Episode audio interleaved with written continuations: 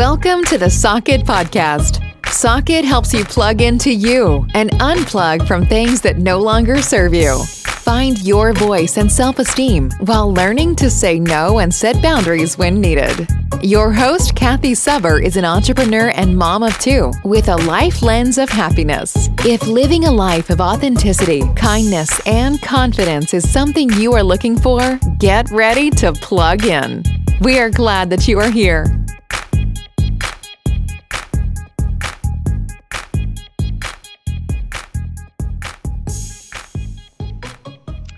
So, I have a question for you.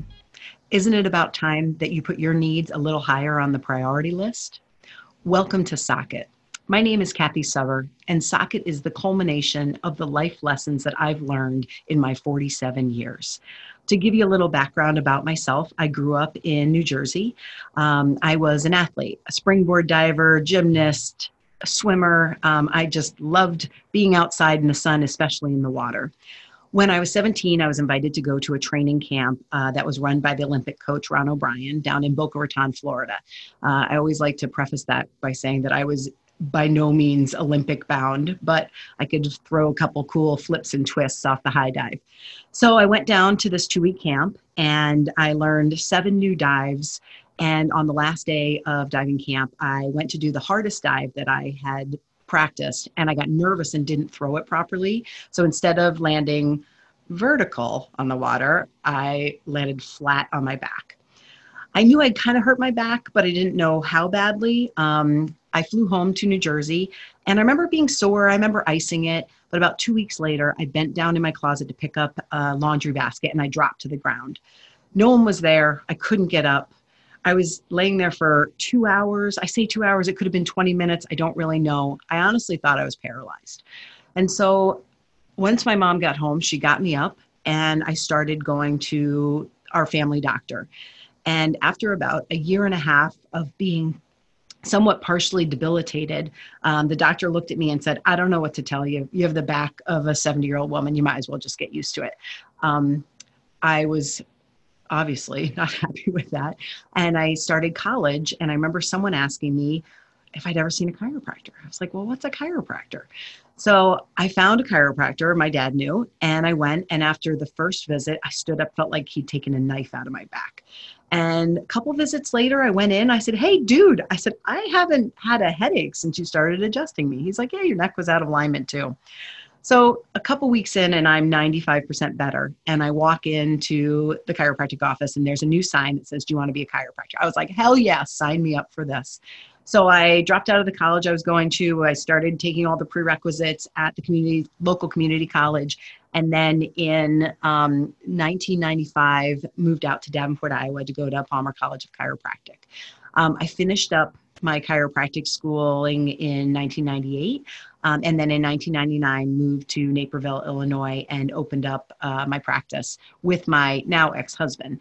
Um, we had two beautiful children. Um, and then in 2007, a number of things happened. Um, number one, decided that it was time for us to end our marriage. Um, there were lots of signs and symptoms that led us to this decision. It was a tough decision, but it was the right decision.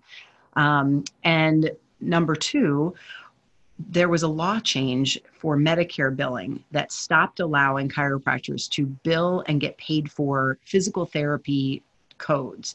We had three practices together at the time, and about, I would say, 70% of all of our billing was Medicare physical therapy. And in this one law change, our practice just got demolished. So we financially were going through this terrible time and then going through this divorce. And that that period of a year to two years was one of the worst. Um, I remember, you know, having to leave my home and get this little kind of dingy apartment, trying to make it this fun, happy space for me and my two little boys.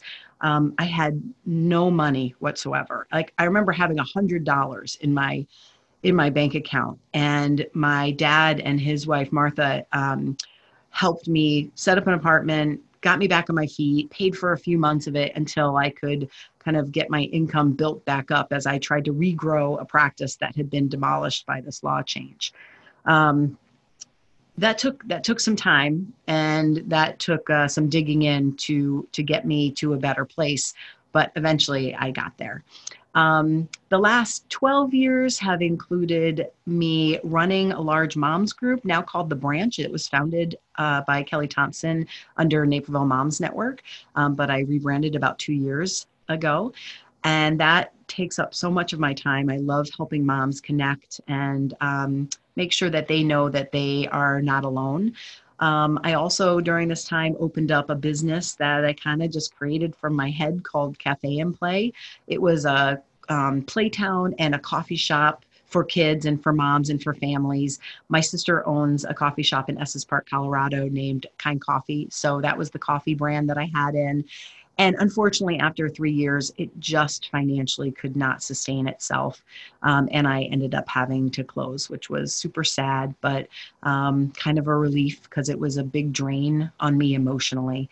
Um, and after that, I have still been in practice as a chiropractor. I um, am not full time at this point. I've had a couple of injuries in the last couple of years, and we've just gone through or still in a pandemic, which closed the practice for a little while. Um, so that that has been a smaller part of my life as I look towards continuing to help others. When I look at when I look at the branch and the moms community I run, and I look at my practice and the work I do there, the best parts of both of those things in my life is being able to help other people one of my favorite things that happens sometimes is when I'm talking with someone and they're going through something. And at the end of our conversation, they look at me and say, I have been struggling with this for six months. And what you just said in five minutes helped me put it into the right space in my brain. And uh, now I feel like I can move forward. Thank you so much. And as more and more of that started happening, and I was getting positive responses from the things that I was, you know, helping people process through, um, I, I started feeling like I wanted to do something more in this space. I wasn't quite sure what it was. Um, I broke my leg uh, last year uh, in July. Um, and that set me back quite a bit. Um, I was in this big boot and a scooter. It was my right leg, so I couldn't drive. And I remember the first week being home I was I was miserable. I mean, I was just absolutely miserable. And I remember trying to fill up my Yeti of ice to take it up to bed. So I devised this plan where I was going to have a backpack on my back and I was going to, you know, scoot over to the scoot over to the refrigerator with my my Yeti in my backpack. I take the Yeti out, I put it on the counter, I open up the freezer, I fill up the Yeti with ice, I fill it up with water, I put it back on the counter, and I go to turn my backpack around to like undo it so I can get the Yeti back in the backpack. And I literally knock a 30 ounce Yeti on the ground. And now there's just ice everywhere, water everywhere, no one's home to help me. And I just started bawling. And so that next week or so, I really was kind of, I don't know if depressed is a little too, you know, too big of a term for it, but I was really bummed out in a super funk. And one day it just hit me that I'm going to be like this for a really long time. It was about three and a half months um, that I was home for the most part. And I decided that I could either be miserable and let myself be miserable, or I could find a way for me to be happy in my home. Um, and pretty shortly after, I started digging into gratitude, digging into um, just the things that I was thankful for. Um, having a warm house to be able to heal in, having people around me that were willing to come and help me, um, having a loving relationship with my fiance Jason, um, who supported me through this time. And so at the end of the day, I really found just enjoying a little more of a simple life. Um, I wasn't really out and about because I couldn't go out and about, and someone would have to come and get me, and it was a big ordeal to take crutches and scooters and all of that stuff. Um, so I found a space where I just felt happy, even though things weren't perfect. Um, and that's going to be a theme that runs through Socket is um, boiling it all down to a place where even if things aren't going exactly as planned, or even if you're going through a really difficult time in your life, that you don't always have to let that those one or two things override everything in your life. That you can find ways to compartmentalize some of the negative and let the positive stand most of the time. Um, at socket some of the main things we'll be talking about are plugging into gratitude, plugging into confidence, plugging into happiness. Um, we'll also be talking about unplugging from people or things that no longer serve you. This isn't always an easy place to live in. Um, many times we have relationships in our lives that are just not healthy for us that we need to reevaluate, and that can be really challenging. Um, sometimes we need to move in a different direction in our jobs, in our careers, in our friendships. And so, some of what we'll be talking about um, in the Socket podcast are those things, and and how to how to evaluate them and how to process them. Process them. Um, I know the way that I have gotten through life is to be really mindful about how am I taking this in? Am I giving people the benefit of the, of the doubt? I always say, you've never walked one second in someone else's shoes. And so when something's coming at you that's negative, or someone's saying negative things about you, or someone's done something that's hurt you, man, taking a step back and thinking, I wonder what they're going through right now, and having that empathy, um, that has really helped me to not let something negative kind of spin around and around in my head. I look at it also as the, the talk track that we have for ourselves. One of the things that um, I'm very passionate about is body image and just how are we speaking to ourselves. I know at one point I, I, um, I, I knew I was really not talking nicely to myself. So I decided that I was going to count the number of negative things I said to myself from the time I woke up to the time I left my house, which was about half an hour. And in that time, and I didn't like filter myself, I just let it come out, like just let it come out as it always did. And from the time I opened my eyes to the time that I left my house, I had said 25 relatively nasty things to myself from God, your stomach is fat, is how did you gain this weight? You look disgusting. You look puffy. A lot of it body related um, and especially weight related for me. Um, I will get into other conversations about my mom. Um, I have not had a relationship with my mom for the past three decades. Um, and that has been a, an extremely challenging time in my life. Um, I'm a pretty open book and so i openly share most of my life. And you know if you're one of my best friends you probably know the full story. But one of the things that i'm really respectful about with my mom leaving is that while part of the story is mine part of the story is also hers. And if you probably listen to my story and you listen to her story they're not exactly the same stories. Um, and i don't i don't have permission from her to share her side of the story. And so, again, I'm respectful of that.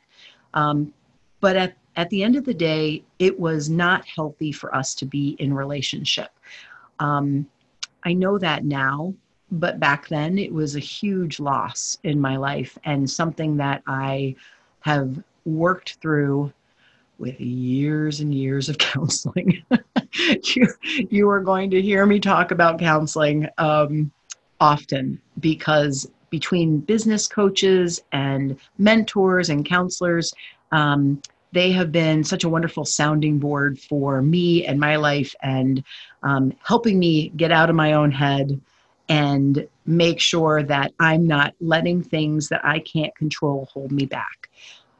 Because I see so many people that have one or two really awful things happen to them in their lives, and it seems as if they kind of call it a day, crawl up in a ball, sit themselves down in a corner, and uh, just let life happen to them with this thought process that, well, I can't, I can't be the best version of me because this, whatever it was, happened to me.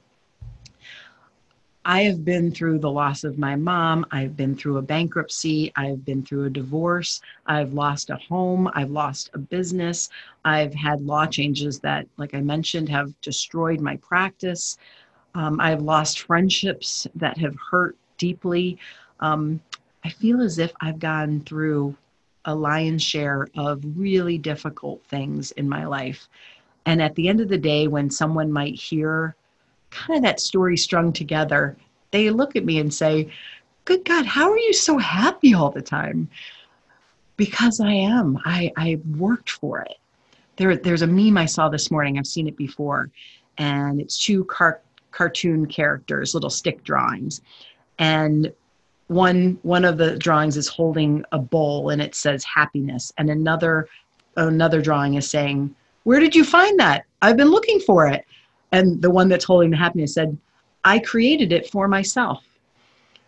And that's what i'm hoping to help others do with socket is to create a mindset and a life lens of happiness empathy kindness gratitude and finding ways to set boundaries, say no when you need to, um, not be trapped in a, well, I have to because I've always done this and it's expected of me. Um, learn, learning to live the life that you want for yourself. And I don't mean that in a way of saying you don't care about anyone else, but sometimes we get into relationships or we get into jobs or we get into other parts in our life that just they're just not healthy they're just not productive um, and we need to limit them or we need to toss them another thing we'll be talking a lot about in socket is what in your life to toss what in your life to recycle and what in your life to elevate and how to determine whether or not something in your life is something you need to eliminate completely by tossing it or change it, right? Change your relationship, change the boundaries, change your health, change anything in your life and how you can kind of go through a metamorphosis of that. And then what are the things or the beliefs or the feelings that you want to elevate? What do you want to give more energy to? I for me that is that space of gratitude. It's that thankfulness of being thankful for the little things in my life um, and appreciative for the life that I've been able to build for myself. And so I am really excited to be on this journey with all of you.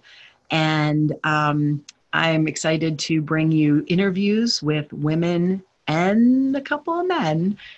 I think Jason I'll rope into. Um, Jason is incredibly wise and incredibly kind. So I, I think maybe he'll uh, he'll be my first uh, male interview. But I am fortunate enough to surround myself with incredible, smart, wise, generous, giving, thoughtful women. And I'm excited to share those interviews um, with you that I'm going to do with them and already have. So I thank you so much for tuning in, and I look forward to sharing more with you soon. Have a great day. Thank you for tuning in to the Socket Podcast. Looking for more gratitude, confidence, and happiness in your life? Check out our website, www.simplysocket.com, and follow us on Instagram and Facebook at Simply Socket. And remember, be unapologetically you. It's a waste of energy to be anything else.